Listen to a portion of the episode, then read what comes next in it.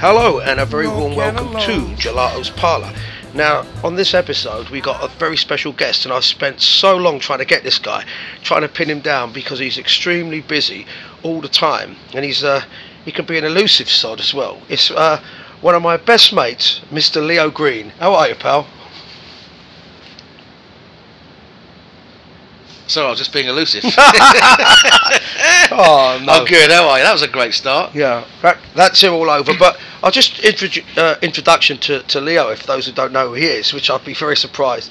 Um, he's worked with such greats. Uh, he's a great saxophone player, so he's worked with such greats as Van Morrison, Jerry Lee Lewis. Who else, mate? Come on, I can't remember. Well, um...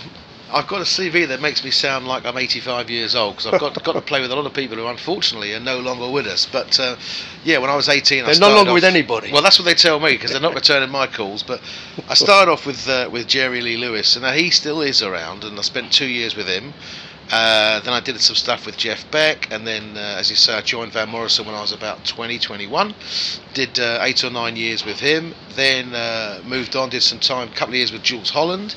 Uh, playing with lots of people in between, did a, a couple of tours with Lisa Stansfield, who was lovely, uh, some things with Marty Pello, and just, you know, the phone goes, uh, I've got a figure to maintain, and those restaurant bills don't pay themselves, so off I go, you know. But mate, um, unbelievably, right, Leo's career is, is, he's told you when he's done all these star-studded things, and we'll, we'll come to that in a minute, but he's also uh, an entrepreneur. He's put on the Blues Festival. How many years you done that, mate? Uh, this is our tenth year, so we started off Uh, in clubs like the one hundred Club and the Jazz Cafe, and uh, it, it moved along. We then went to Shepherd's Bush and Hammersmith and the Royal Albert Hall. We've ended up, uh, this is, we've done about four or five years down at the O two for three nights, which you've graced the stage down there with us. Well, I graced the stage when it was at the Albert Hall. You did, yeah? Yeah, it was really nice. With all the, it was a fantastic thing there, because it was all the little rooms, all That's the off right, rooms. Yeah, lovely, lovely. So he, yeah, but he's, he, but you've done, you've done so much, mate. Honestly, just, just, just. These are just introduction, really, before we get onto the juicy stuff.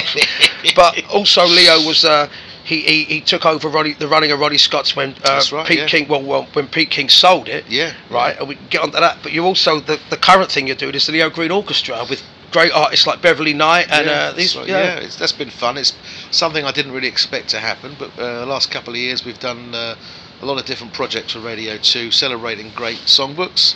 So we've done, as you say, one with Beverly singing the Stevie Wonder stuff. We did uh, uh, one with Imelda May doing a lot of Celtic stuff. We did Tom Chaplin from Keane doing the, the Freddie Mercury Queen stuff. So it's, that's been fun. What about the Black? You're doing Black Tony Blackbird as well on the road, don't you? Yeah, we're, we're going around with a smaller band, eight-piece band. Uh, we're taking his radio show, Sounds of the sixties, around the theatres. He talks about what he was up to in the sixties. So it's not it's not boring. It's not about, and in nineteen sixty-three, so-and-so recorded this. He talks about the pirate ships and starting Radio one, and, and then we play a lot of songs, which is great fun.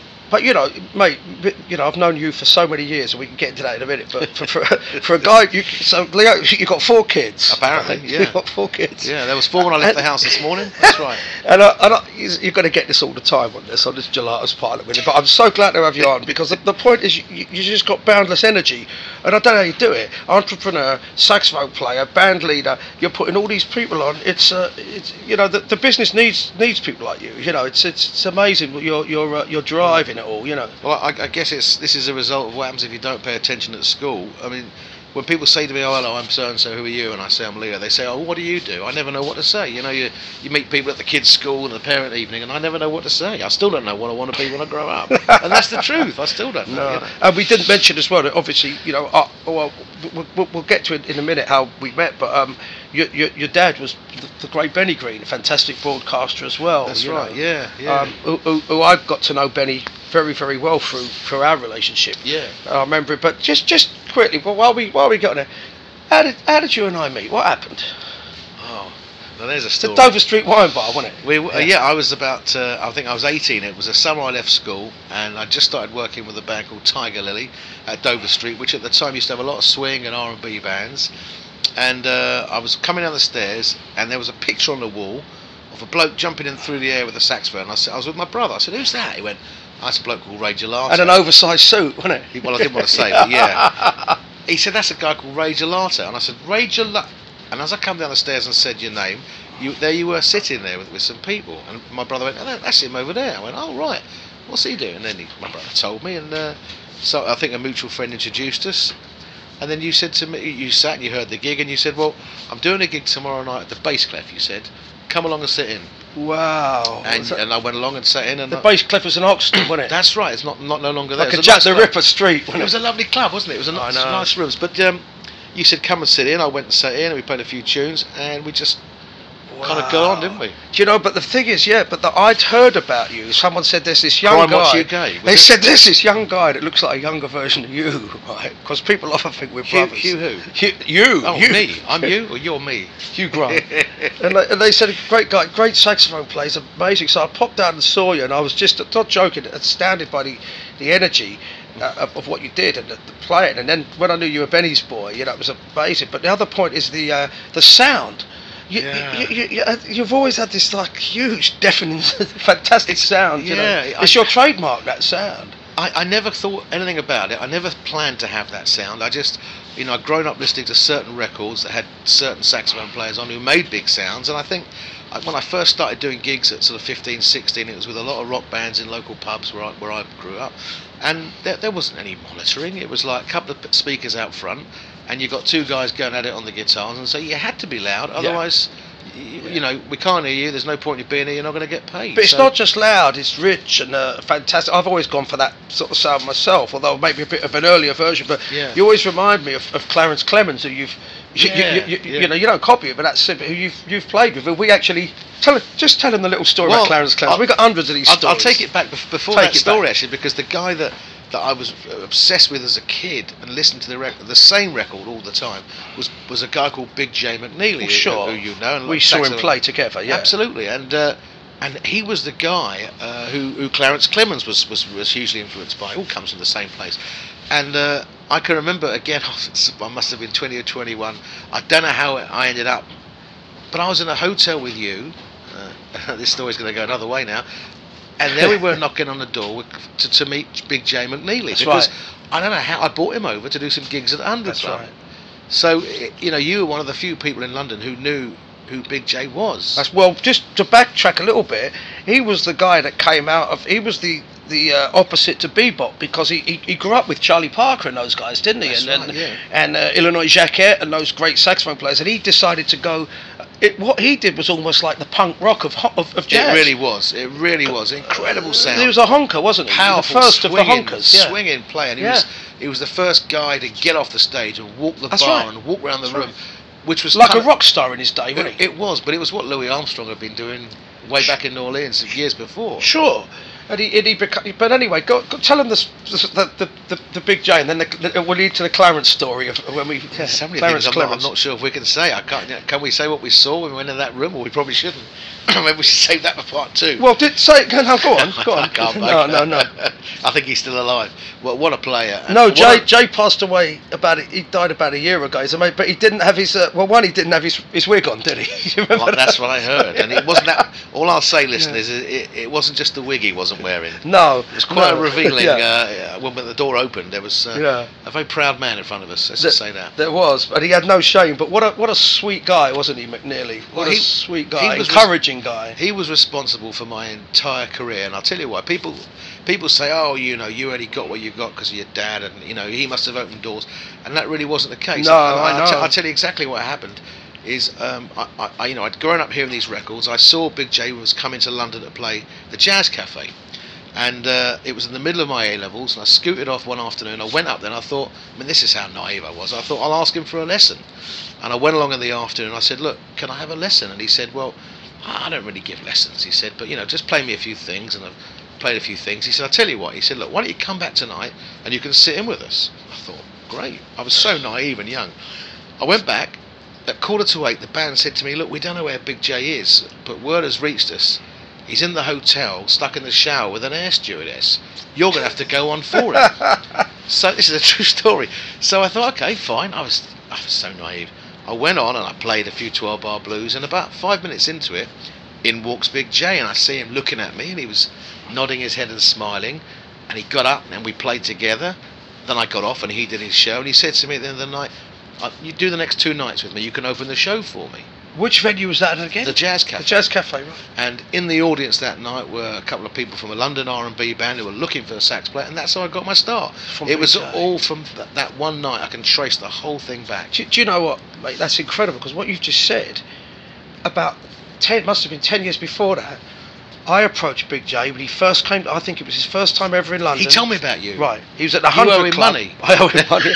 He was at the one hundred Club. Yeah, yeah, yeah. I went to see him. There was him, I think that other guy, Chuck Higgins, oh, yeah. and whatever. Oh, uh, great player, uh, and, and he was, and some other blues singer, but I can't remember who it was. They bought over a package with him. Yeah. Used to do, there was the money in those days to do packages. Yeah, right. So they were doing this package, Big Jay, Chuck Higgins, and I can't remember. I'll think of the other guy in a minute. He was a great R and B, you know, black wow. guy from the R and B. Yeah. Now I asked Big Jay for lessons as well, and wow. he says, "Meet me next morning at the Camden uh, Music Machine." No, no, no, no. What was it called? The Electric Ballroom in Camden. Right, and I'm right. rehearsing with a band, so I turn up, and there's Nick Pentelow, yeah. Frank Mead, those saxophones. They were in the section. Those lovely British guys at the time. I was young. Yeah. And Big Jay did the same thing. He sat down with me for an hour. Yeah. He says, "What do you know?" So I played. That's a pretty good sound. And you know what he said to me? He goes, what you got to get is the vibrato. He right. goes, get a metronome. Yeah. Put it on the beats. And, and, and it was amazing. So we had a similar... Isn't that fun? I didn't uh, know that, yeah. No, absolutely true. But so, go, so Leo and I basically had a, a very fantastic but strange evening with... with Clarence Clemons. T- say, say that we one, did. We, we've had it. a few. I'm trying to think uh, which one I'm allowed to repeat. Clarence was... Uh, how did I end up meeting Clarence? I, I was involved with the fit in a film with Lisa Stansfield. I was playing on the soundtrack called Swing, and Clarence was a character in this movie. He was playing the part of a, of a sax player, and we just got talking one day in, in the canteen, and we we got on. He was he's quite similar to you. He he loves talking about saxes and horns, and and we became friends. And he said to me, you know, a few things happened, and I've turned the clock forward. And he's living in London, living in South London, and married to an English woman. So we used to go out occasionally and hang out. We had some very funny evenings. Excuse me, he was living in London at the time? He was Clarence? living in Wimbledon, yeah. He married an English woman. From Miami to Wimbledon? Yeah, I mean, from the beaches of Florida to, to, to Wimbledon. And he lived in this in this flat, and I remember going out there once for a party. He said, I'm going to put this C D on, you're going to love it. And he put my C D on, and I was so embarrassed.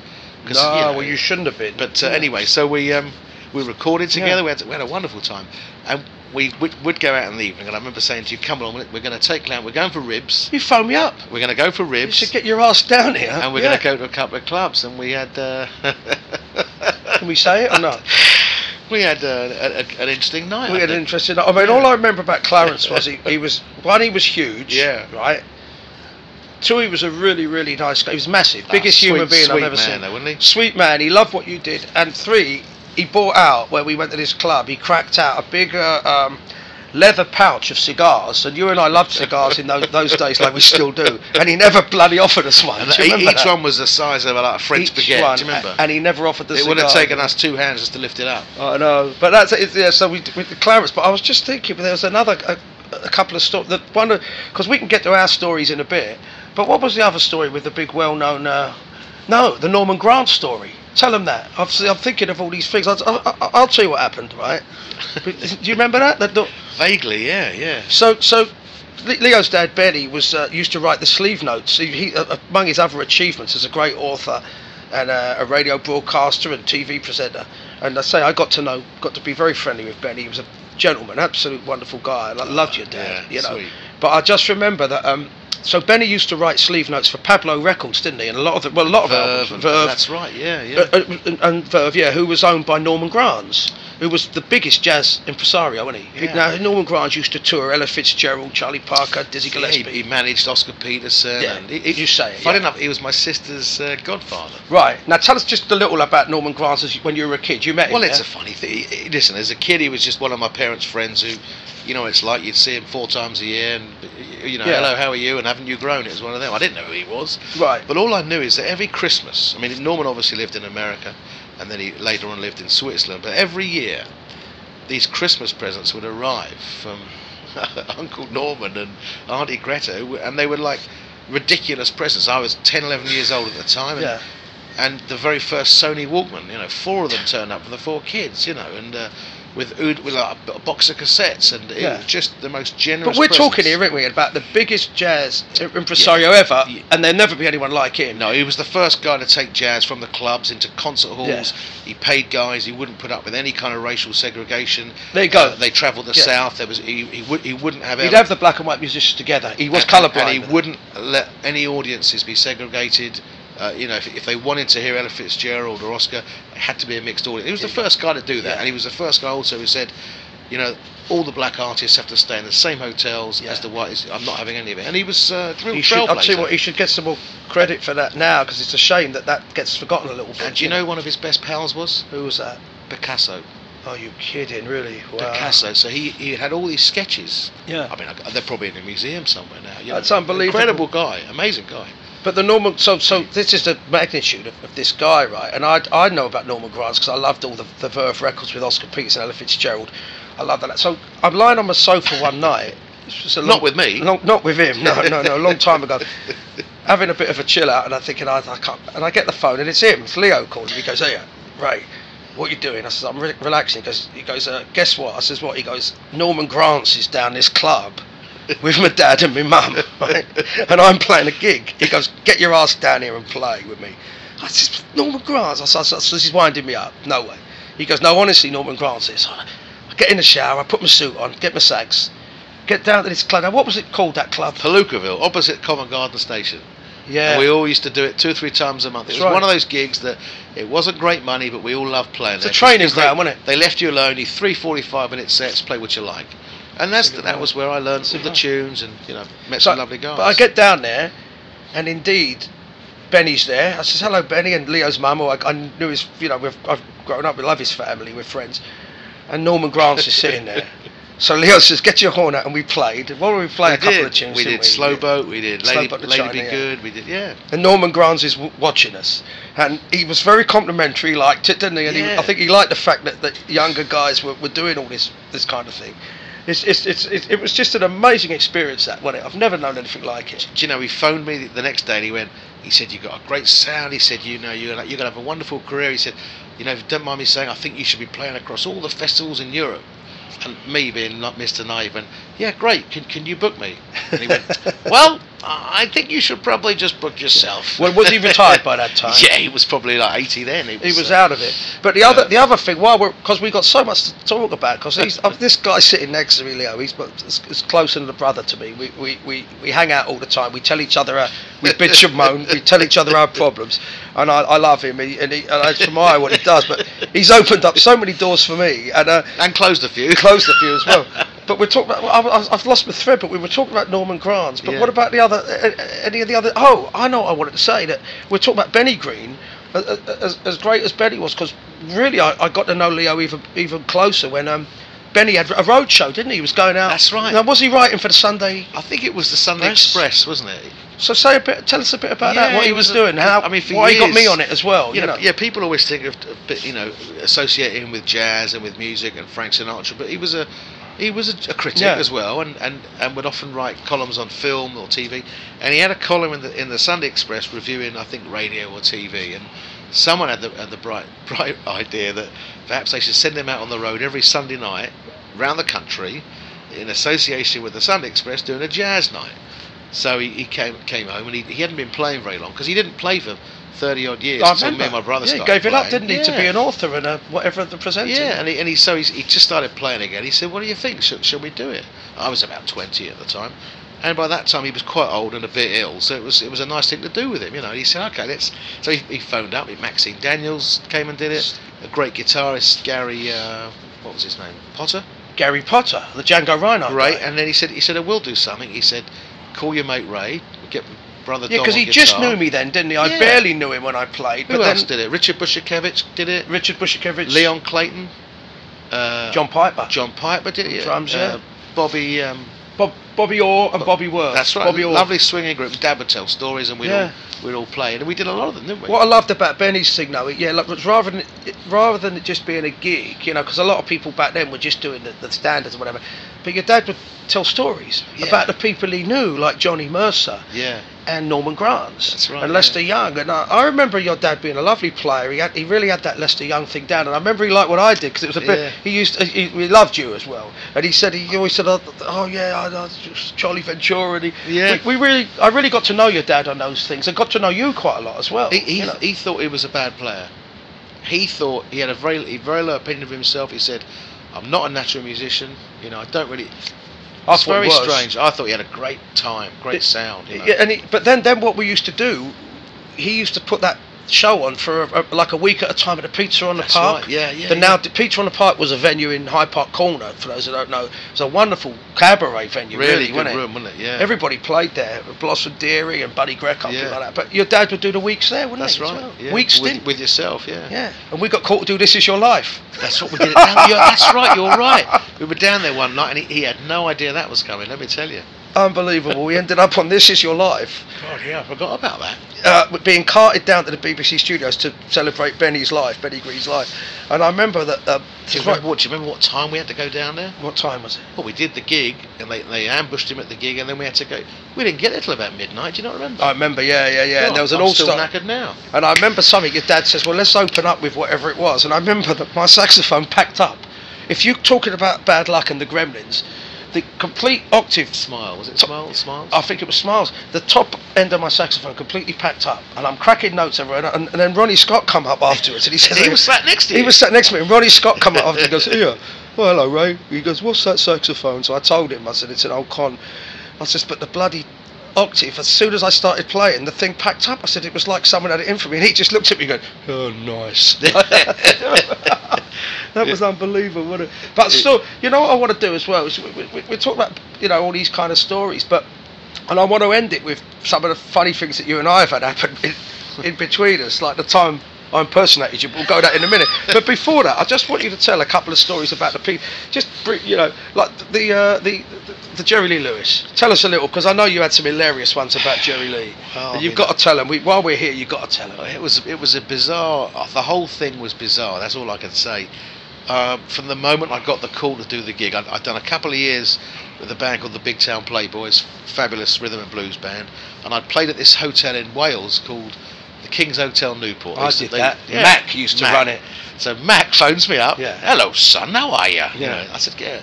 He said, I got a question for you, boy. Oh, yeah. He says, uh, have you got long hair? I'll, I'll drop the, the yeah. Welsh accent. And I said, so, he said, have you got long hair? And I said, well, not especially. No, why? He said, are you working next Friday and Saturday? I said, no. He said, in that case, he said, I've got a gig for you down at the hotel. He said, I've got an American act coming in. He's asked me to book a sax player, but he's told me no long hair. I said, okay, fine, you know, whatever. He said, it's Jerry Lee Lewis. So I thought, this is fantastic, great, I love him, you know.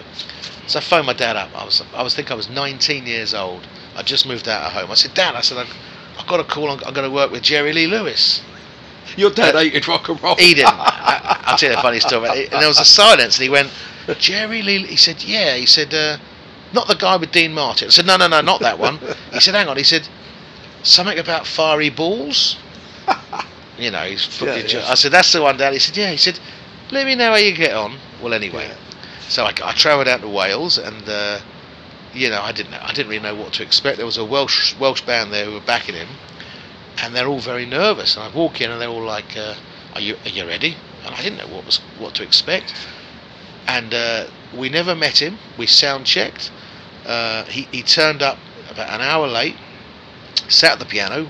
Didn't speak to anybody, and he just started playing. We didn't know what song, what key, nothing. Didn't he say anything? Didn't say a word. How did he look at that time? Was he, he in shape? To me, he looked like an old man. I right. say that now, but I was nineteen. Everyone yeah, looked like an yeah. old man. He was probably only about fifty-eight, fifty-nine. Sure. But he was a fifty-eight, fifty-nine year yeah. old who lived a life, you know. Yeah. And, uh, so we played this gig, and to me, it was no different from being in a, in a pub in Emil Hempstead, trying to keep up with guys I didn't know, yeah. songs I didn't know. So to me, it was just it was the same old, same old. And uh, I, I did find myself on the second night thinking, this is a bit, you know, I've gone from in, in my bedroom playing along to Great Balls of Fire to actually playing it with Jerry Lee. I thought, this is crazy. And then the second night he kept pointing at me, blow your horn, blow your horn, killer. He called everyone killer. And uh, I just I had a great time. And then the next next night his wife came up to me and said, listen, he hasn't had a saxophone player in the band since Boots Randolph. Wow. He'd love you to join the band. And I, and I again, naive, went, oh, great, thinking, well, Cardiff tonight, yeah. Tomorrow will be Birmingham or Newcastle or Manchester. I said, well, so got, we've got some gigs next week in, in uh, Sao Paulo. And I, I, again, I was like, oh, great, lovely, terrific. You know? Where's Sao Paulo? I, I bet you were going to say, I had no, no idea. idea where it was. So I went home and I packed. I go to the airport. I get on this plane for hours and hours. I get out the other end. And I will never forget, I'm sat on Copacabana Beach in a pair of cowboy boots and black trousers. I only took my gig clothes with me. That's how naive I was. I go back to the hotel. I had a knife pulled on me by a kid. I remember you I, phone, I phoned up. I phoned up home. I said, Dad, I said, what's the football results? I was phoning home yeah. for the football results. He tells me, he says, how are you getting on? I said, Dad, it's boiling here. It's baking. I, I can't cope. He said, of course, you're in Brazil. I had no idea. I, got, I went to the airport. I could have gone to Braintree or Brazil. I did not know. I was so naive. Now, that was a crazy trip. I mean, I, I know we haven't, we've only got a few hours. No, but, but, but tell us about the Lewis it, story, because I remember you said in Brazil with the with the doctor. It, it was crazy. Pursuing him when he oh, went mad. Because we were saying uh, yeah, he was on the methadone program, which, for, you know, for people that yeah. don't know, is he had challenges with drugs, but he, he was off all that stuff, and he was just taking it in prescribed form, you know. And uh, it's so really done him harm while getting him. He's still around at nearly ninety. Well, he's he's still going. Well, what happened, you know, he had all this medication on the trip, and his wife would obviously give him the pills. He got his hands on the pills, as far as I remember, and did did a a ten a ten day supply of medication in the first forty-eight hours of the trip. So he, he went crackers, poor guy. So I remember I, I came back into the lobby with a couple of the guys. We'd been out for a drink, and he, he was ranting, you're fired. He was firing everybody, people that didn't even work yeah. for him, you know. And uh, then I remember the next night, in his hotel suite, it, yeah. it must have been November, because it was Thanksgiving.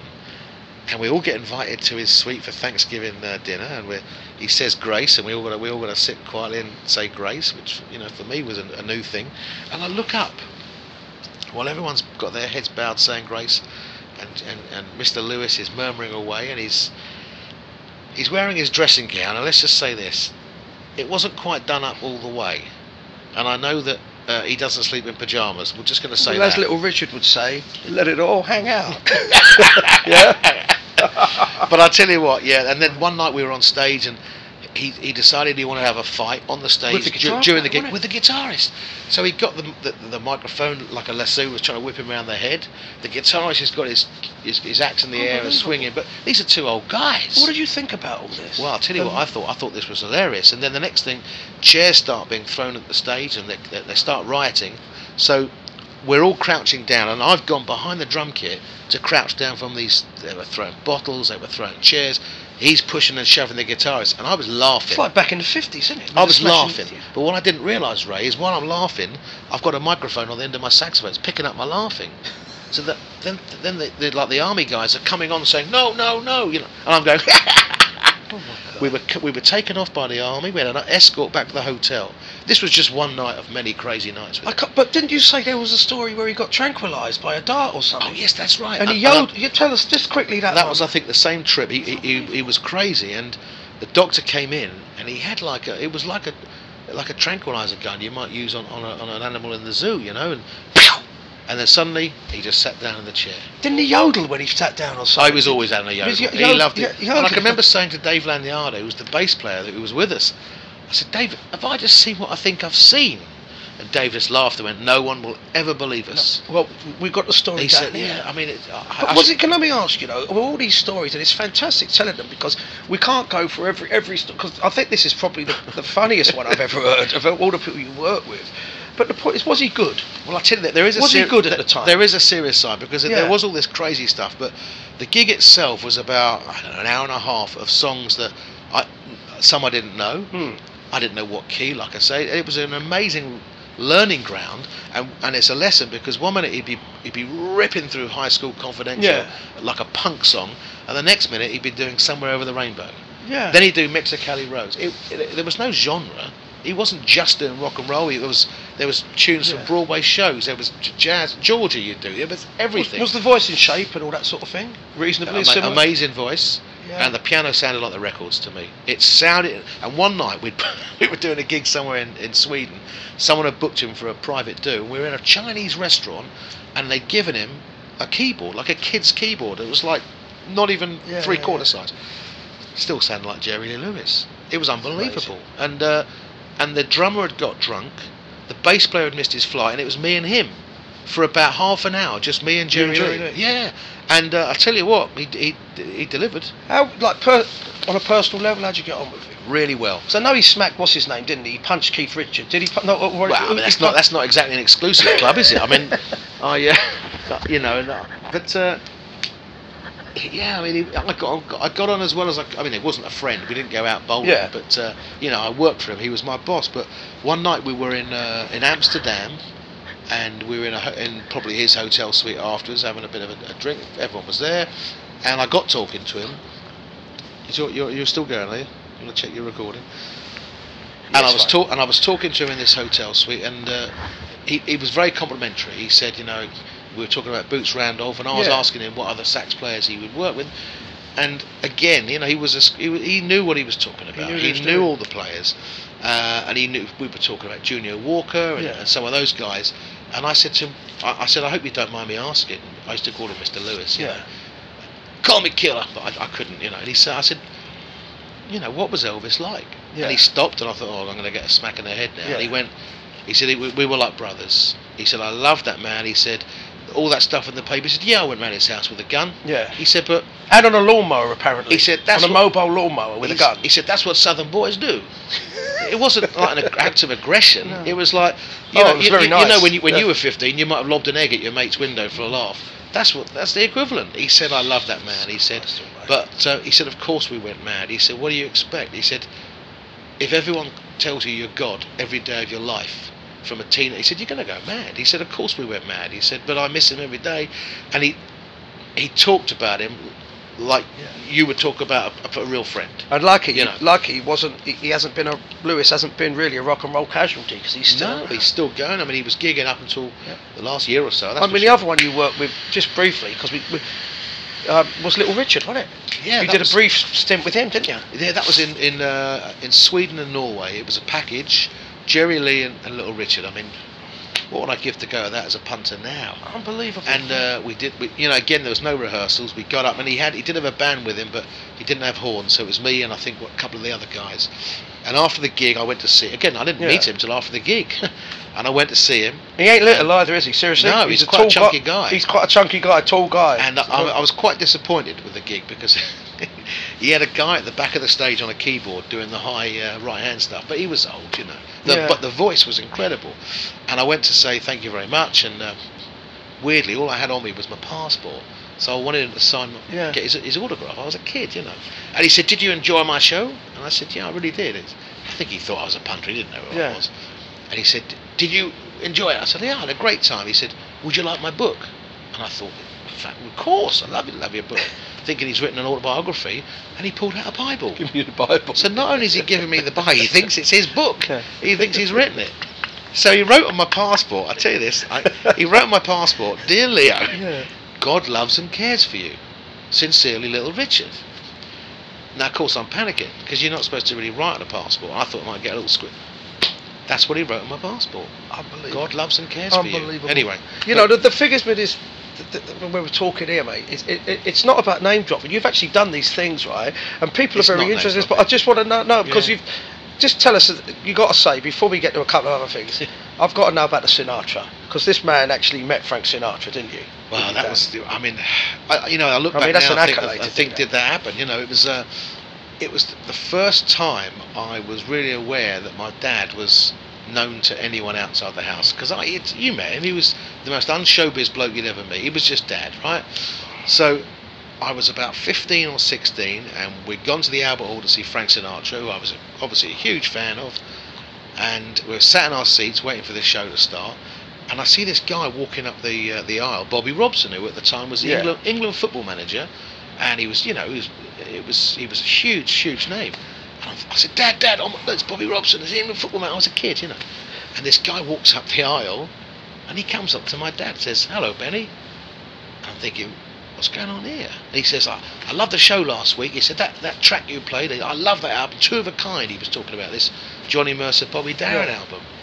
I'm thinking, what? Why is the England manager talking to my dad? And that's the first night I thought, hang on, what, what's going on here? Yeah. And that night we, we sat through this Sinatra show, which was just like, I can remember it to this day, incredible. And then Dad says, Let, let's go out, you want to go and say hello to me? I'll go back afterwards, you see. So we go back, we're in this room at the backstage at the, at the, at the Albert Hall, and they were all milling around, and suddenly in, in walks Frank Sinatra. It was like, it was like being on a movie set. And he came over and he was talking to my dad about um, Jimmy Van Heusen and all these songwriters. And, and he turned to us and he said, uh, he, the dad said, these are my, my kids. And he said, oh, hey kids. He said, uh, I hope you're not giving your old man a hard time. Did he say that? Yeah, and then off he went. Unbelievable. And that was it, yeah. How did he look at the time? Well, again, like I say, everyone looked old to me yeah, then. They old, yeah. But yeah, I mean, he sang incredible. I mean, I'm, I'm still... But he was a friend of your dad's, wasn't he? Well, your he, dad ate with him in the sixties, didn't he? And little, yeah, you know, he, he did. He went to the Savoy. Sinatra recorded an album in the sixties called Sinatra Sings Songs of Great Britain, where it was all British songwriters. I know the album is incredible. But things like The Gypsy. And and Nightingale Sang at yes, Berkeley Square yeah. and wonderful songs.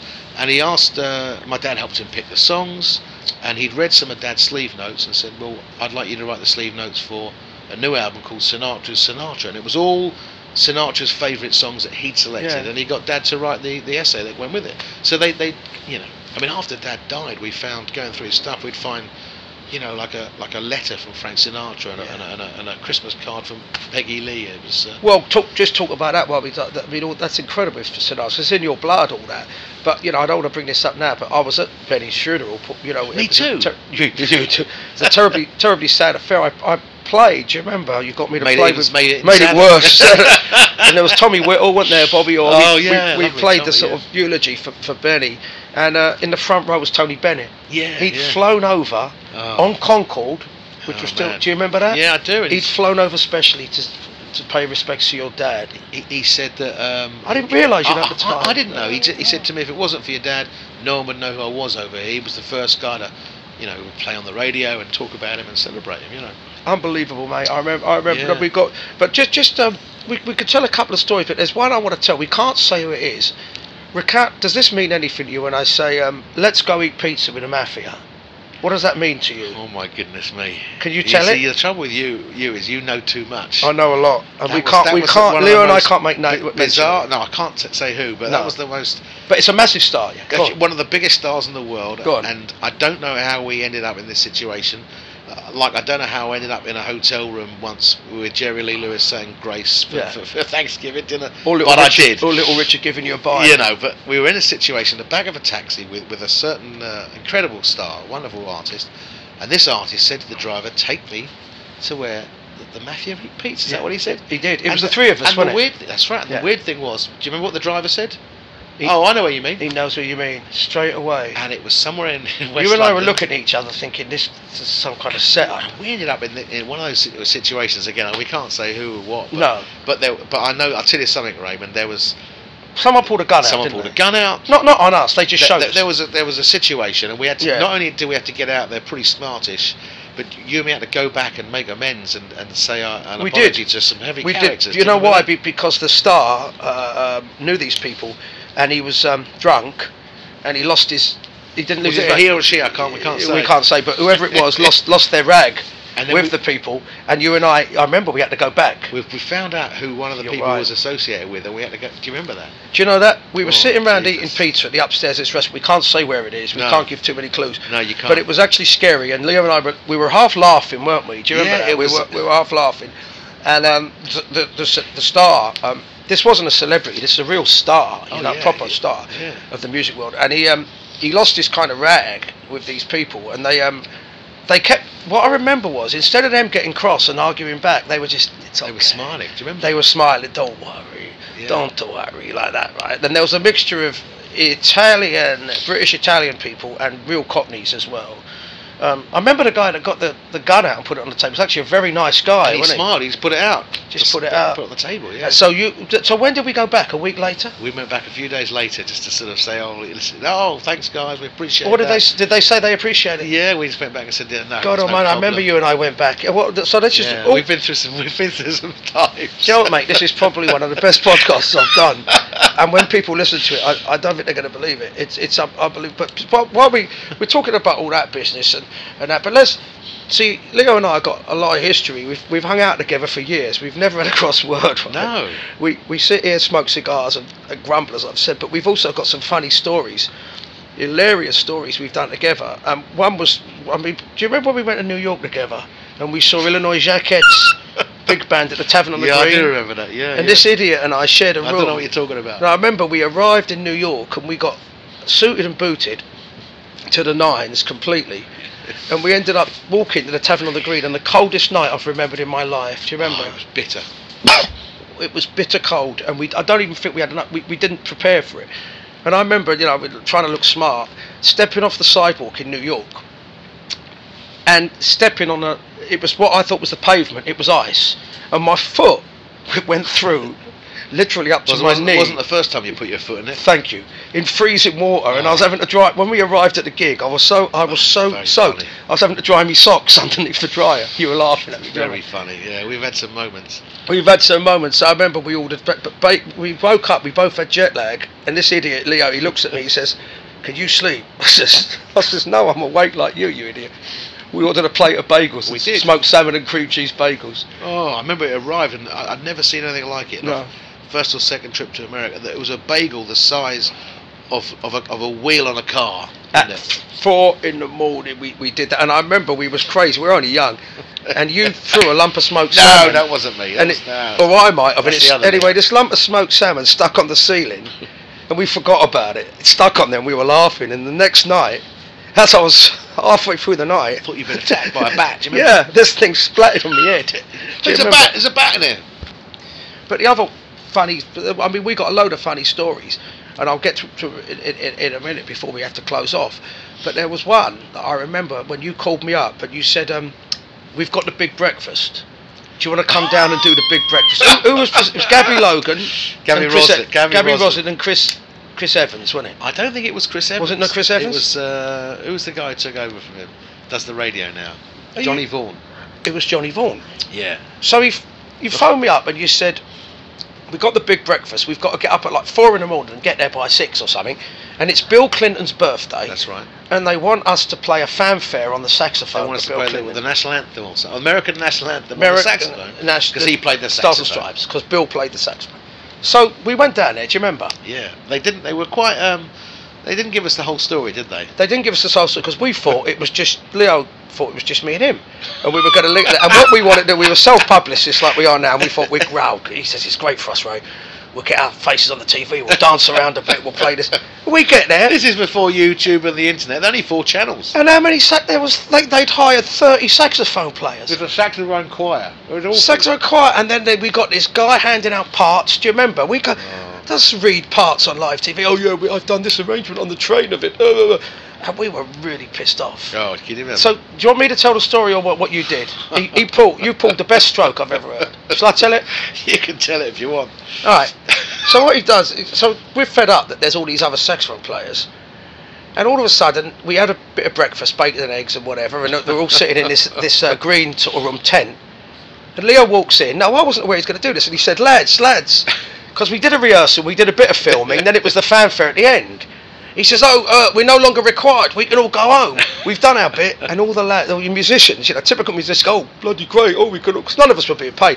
"Oh, we can all go home. Come on, lads." He goes, "Yeah, yeah, yeah, yeah, we can all go. Don't worry." So he winks at me. Everybody leaves. And it's just me and him left. I said, we got, we got, we got the last shot there. Come on. What? He, you scammed it completely. It was just you and you I. And me got the credits. That's right. Honking away, I remember. And everybody had gone home. That was funny. I'll tell you what. Right on that story, I mean, we've got a load of these stories, right? But I think my favourite one, because people have always said we look alike. In fact, once yeah. I was playing with you years ago, they always think we're brothers. Years ago, someone came up and they went, "What a wonderful saxophone thing. It's father and son." Yeah, I don't know who they thought was who. But t- t- what about the one where I impersonated you on a gig? Yeah, I don't know how that came what about. What happened about that? I, I, I think I was double booked or something. And I said to Ray, you know, you're going to have to, you want to do a gig? Yeah, I'll do a gig for you. What is it? And I didn't tell him till he got, got there. It was it was a private do, but they expected me to turn up. Yeah, you had booked a band. Yeah. I, I so he phoned I... me up and said, can you, um, I've I've double booked myself. Can you come as me? Can you actually right. come? So I says, well, I'll give it a go. So I put my suit on, I turned up. And do you know what? Nobody was any of the wiser. And I had this woman coming up and goes, uh, do you know what, uh, Leo? Um, and she looked at me like I looked a little bit older. Because I'm, how old are you now? I'm ten years older than you, and I. So I'm you ten always years have been. Always. And the woman looked at me, and she sort of squinted her eyes and went, like, is it really him? Yeah. And, and she went, I knew your father, you know. And she's telling me all this family oh, history, yeah. and I'm just nodding. And I got away with it. Yeah, to this day. I got away with impersonating. I wonder if she's listening now, that lady. Unbelievable, but, mate. Uh, so, what, what, anything else? What, what, I'm, I'm, I'll talk about anything you like. I mean... Um, yeah, it's certainly been busy the last uh, twenty, thirty years of the playing and, and booking and absolutely, yeah, and yeah, doing, yeah, doing other things. You know, I've always I've always believed that, you know, the phone doesn't ring. You have to get out and do it, and don't wait for anyone. And no, you know, and I think I'm always of the opinion if if I don't do it, someone else will. So if you want to yeah. do the gig, play or whatever, you've got to, you've got to get out there and do it. Well, we've know? both both pushed forward, you know. But where can they see you now playing and that sort of thing? You well, know, I'm, what, I'm always gigging. I'm doing a couple of nights, and I'm doing what am I doing? I'm doing the, the Pizza Express. In March, I think it's the twenty-eighth or the twenty-sixth of that Saturday. We're doing two shows that night, early show and a late show. That that'll be a lot of fun. So we still, you know, I still play clubs and and I'm always gigging somewhere, you know. Yeah, no, it's brilliant. You're you're a very self-motivated guy, but what you've got is as well. You've got your dad's. You don't just play. You've got the raconteur side. I love talking is, about this stuff. Yeah, yeah it, it, it gives, you know, so many of these tunes and songs people have heard a million times, but if you. If you share the stories of how they came to be, it gives it gives them a different uh, content. You know? and, and you know what, as well, you still, you know, as, as much as the ups and downs and hardships of this business, and it is hard, because you know, I'm it's on the brutal. grassroots. It's brutal. It can be a brutal game, and it's not got any e- easier. But the point is that you, you, you've always retained the love of music. You're always telling, you, yeah. you, and you know what, as well, rather better than what I do, you always keep a lookout for new talent. You know, I, I tr- yeah, I like always, to, yeah. You know, new new people on the scene, and you've you've kept that love of it, and that's incredible, mate. Honestly, you know, oh. it's incredible. I, I think it's because, like you know, you've said before, no matter who or what you are, where you're going, every gig, every week, every night, it's like starting from the from the start line again. It is. No matter yeah. who you are, what you do, so yeah. you, unless you go at it one hundred ten percent. Yeah. You're gonna come it on is. second best. And mate, I'll tell you what, we're, you're still out there, and that's amazing, you know, and still got your, your thing with all these pies, the B B C and all that kind of thing. But it's been great to have you on this podcast, oh, mate. And uh, he's one of my best friends in the world, this guy. And I we really hope you've enjoyed it. And I'll tell you what, we'll do a part two with the uncensored stories. We should do How part two that? and three because we've got some things we can't really talk about at the moment. But Leo, thanks very much, mate. Oh.